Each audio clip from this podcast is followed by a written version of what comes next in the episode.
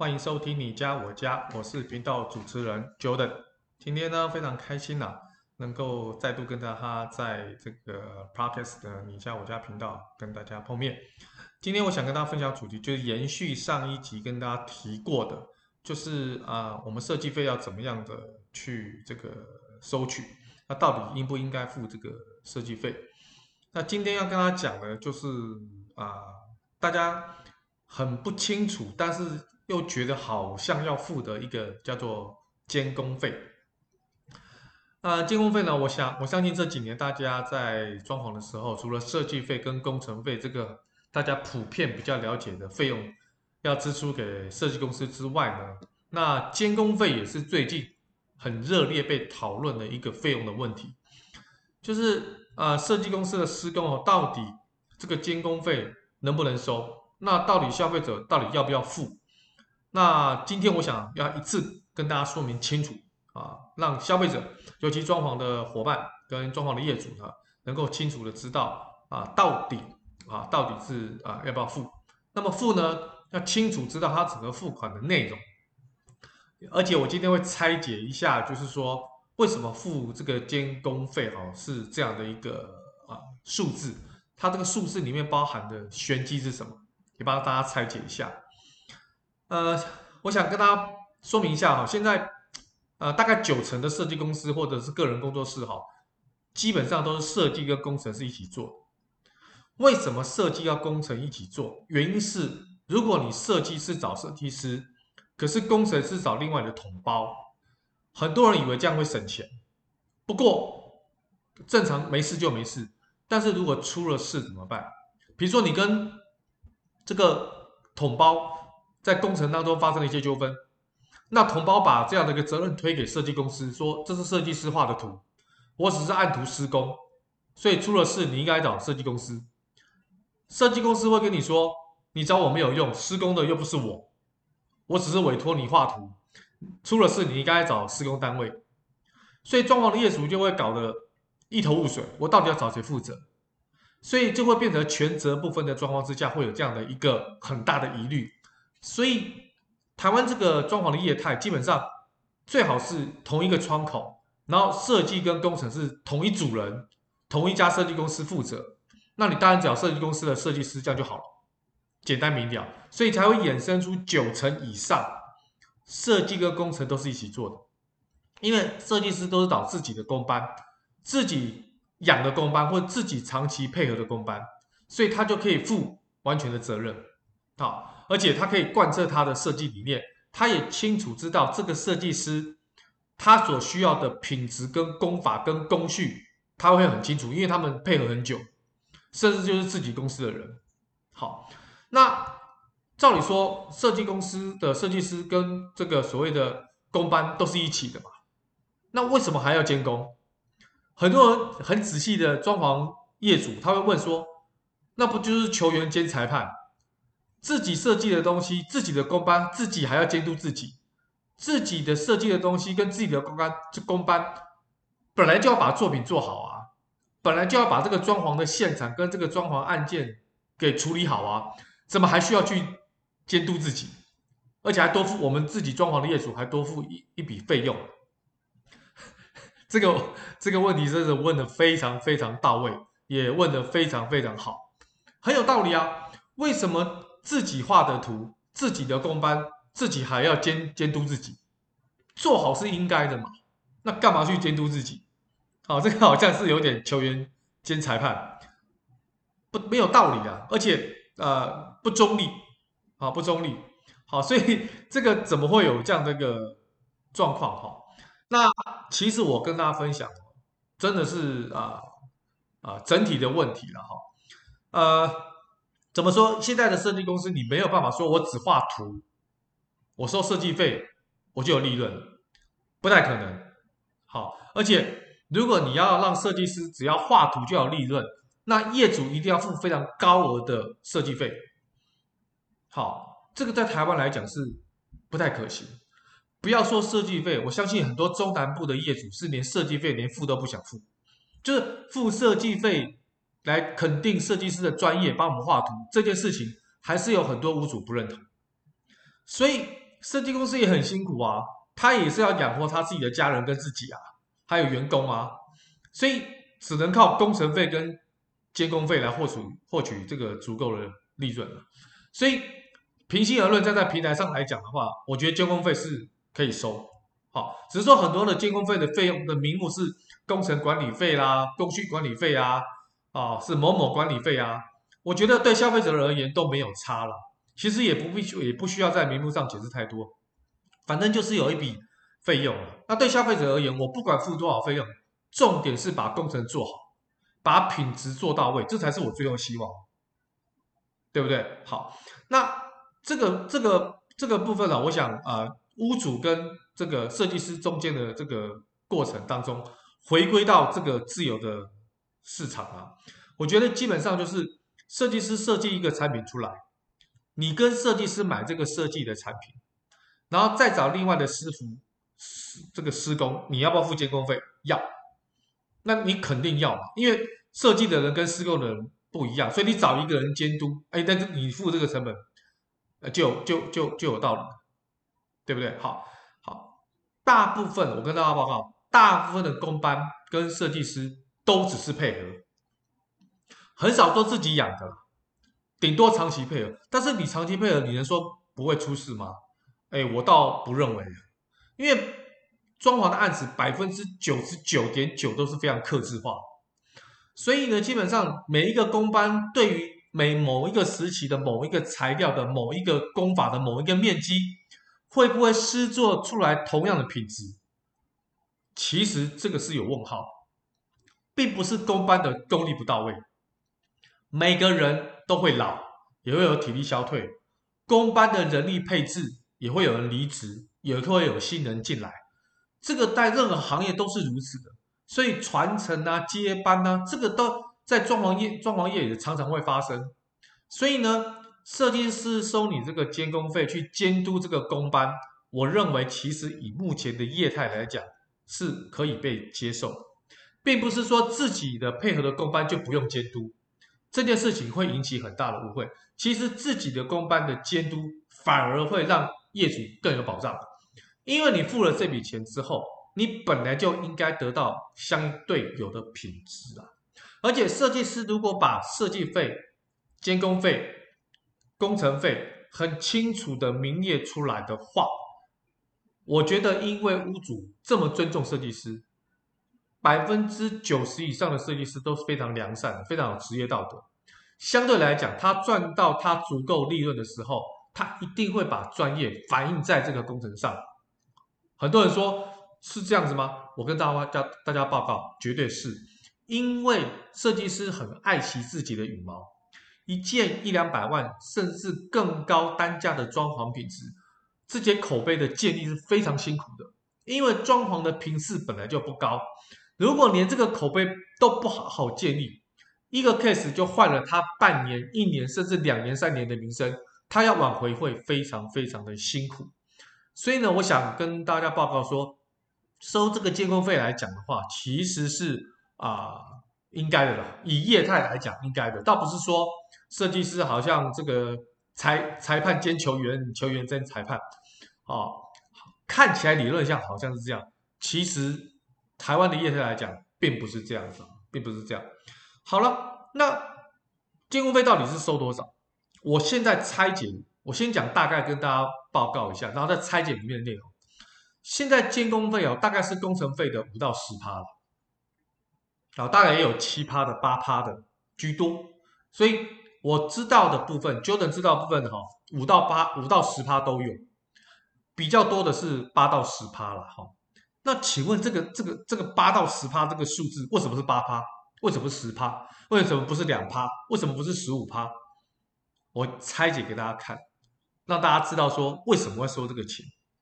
我们就举个例子哈，比如说这个两百万左右的装修的费用哈，其实啊、基本上今年的原物料涨很多哈，两百万如果你是全四方修的中古屋哦，要全是把地板都打掉，天花板都打掉。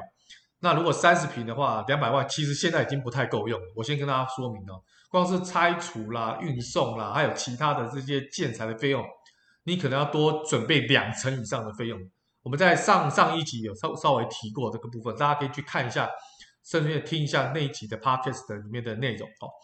所以呢，基本上呢，如果是以两百万的装修费用的住宅案，自用住宅哦，不是商空来为例的哈，我们假设不会碰到那些哈啊比较仔细还有啊会改来改去的屋主，我们不要碰到哈，而且是很好沟通的，而且哈很顺畅的屋主。在一切都很非常平顺的状况之下，大概装潢哈，全是装潢。你看三十平，要不要五十个工作天？肯定需要。五十个五十个工作天哈，老实讲哈，监工的内容是什么？监工内容就是你在装潢工程前的准备，就是设计图的核对、建材的备料、装潢的申请这些所谓试装的申请、案场的打点等等收水事项，这些时数呢？大概哈，差不多要五到十个小时。好啊，那中间有一个就是申请试装，就是装修申请这一块比较不一定啊，要看各个县市政府申请的时间。但是我们申请的时间不算，因为那个不是设计师应该付的成本，所以我们不算那个时间。光光只是设计师在刚才提到的这些核对啦、备料啦、申请啦，还有案场打点这些琐碎事项，大概是五到十小时。好，第二个就是装修过程的。监督跟核实啦，比如说各个工种的开头啦、收尾啦，施工过程的督导跟检验啦，还有提醒啦，品质和品质的查核查验啊，这些这个绝对超过一百个小时。怎么算？每个工作天哈，你监工两个小时，你乘以五十天就是一百个小时。那很多人说，设计师也不见得每天都会去啊。我跟他报告，一个合格、优秀、好的设计师。他必定每天都会到现场去看一下，去审视一下。所以，如果说今天一个好的设计师有到达这个目的的话，其实并不过分。所以，差不多一百个小时在这个装修的过程的这个这个监督啊跟审核哈。再来就是装修工程的收尾哈，收尾很简单，就是各各工项的修修补加强一个。装潢案，尤其是全屋的装潢、中古屋的翻新案，一定有些小东西啦不顺啊，一定要常常修修补补。好，那验屋之后呢，可能还会有一些问题，设计师也大概百分之九十九点九会帮你负责到底。这个部分哈，差不多也要五十个小时啊，五十个小时啊。你看啊，你收尾的监工哈，差不多七个小时啊。每天就七个小时，总共差不多七天嘛。七天是什么意思？就是你验屋之后七天之内，我还是要帮你做。但是我跟他报告，大概百分之九十的设计师一个月之内你找他，他还是会帮你修补。甚至一个月到后面的十一个月后，就是一年后的保固期间，你找他，基本上他都会帮你做保固的动作。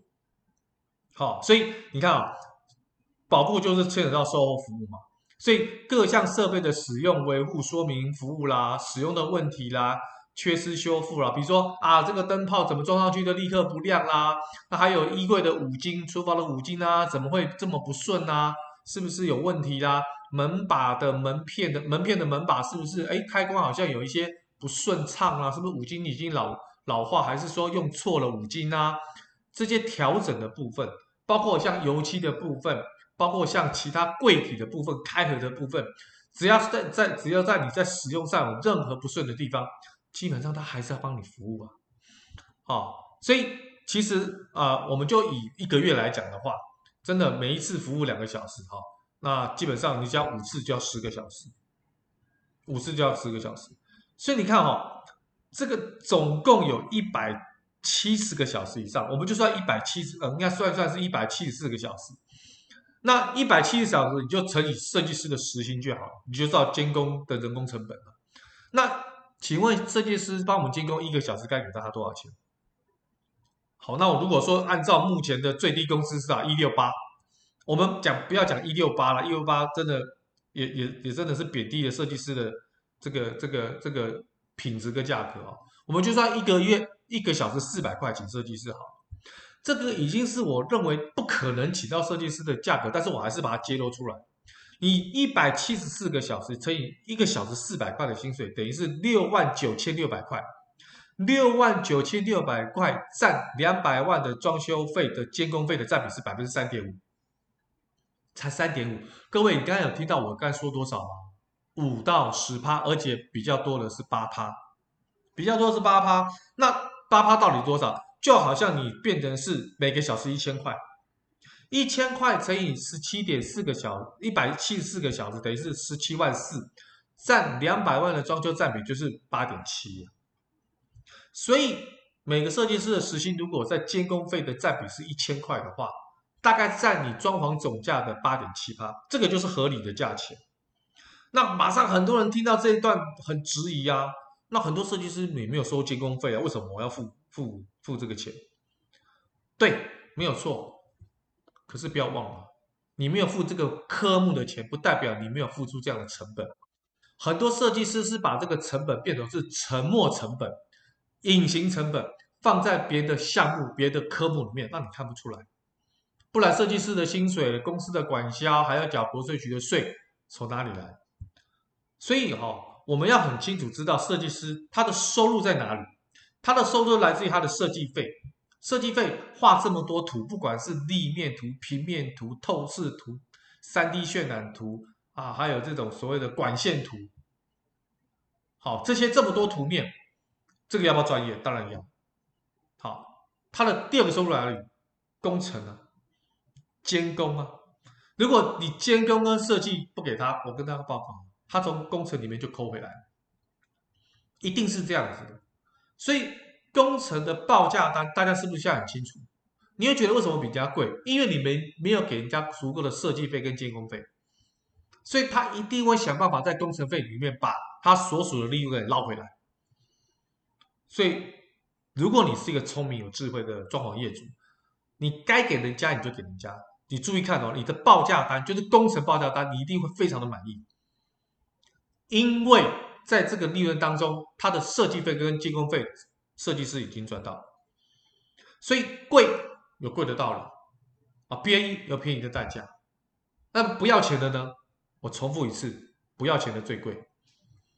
所以他如果不要设计费，他不要监工费，他只要你装潢总价。对不起，你这个装潢总价里面很多的内容是有很多眉眉角角，很多猫腻的地方。就会被设计师赚走，而这个不就是很多装潢业主所担心的事项？那你为什么要做这个担心的事项，让它发生呢？其实根本不需要，你就透明公开说你该赚什么，设计费我付，工程费我付，监工费我也付，自然而然，这样的一个很透明的服务的流程当中，你得到的品质怎么会差？而且大家现在都是 Google 去搜寻。啊，这个设计师，我们平台更棒，直接帮你筛选好合格的、优秀的，而且成案率又高的，听得进客户需求的设计师。所以，设计师他本身的职业道德跟专业是够的。现在你又让他赚到钱，他当然竭心竭力的把你的 case 做好。所以我在最后想要跟大家分享，就是说，该付给人家要付的，就好像我们今天工作也是一样。老板如果不给我们这样的薪水，东扣西扣，我们心里会不会开心？也不会开心的、我们做生意也是啊，面对一个厂商，面对一个客户，东扣西扣，付款又不阿萨里，你觉得我们跟这个人合作，跟这个厂商合作会愉快吗？你下次想会跟他合作吗？一定不会的。所以我常常跟很多装潢业主分析，就是我们大家将心比心。你不喜欢人家对这样对你，那我们也不要这样对设计师。我们采采取一个互相的尊重、包容、同理心，你就会发觉你在装潢过程当中很愉快，你会得到很多的尊重，而且你得到的家是完全是你要。而且如果你中间需要修改，或是你有一些小小的修正，设计师会极力的配合你，就是因为你尊重他。那我曾我曾经很多次有提到这个概念，就是说什么叫尊重？尊重不是口头上的，不是感觉上，是实际行为上。实际付款上，实际的时间点，好，所以呢，如果说将来设计师说我保固只有一年，但是我现在如果提供提出提出终身保固呢？但是终身保护好，不知道你什么时候会保护吗？但没有关系啊，你就每一年付个一两千块给我，当做好像付保险费了。但是这个房子以后的维修交给我，除非是一些更换的一些材料需要自费之外，一些人工的部分我来处理。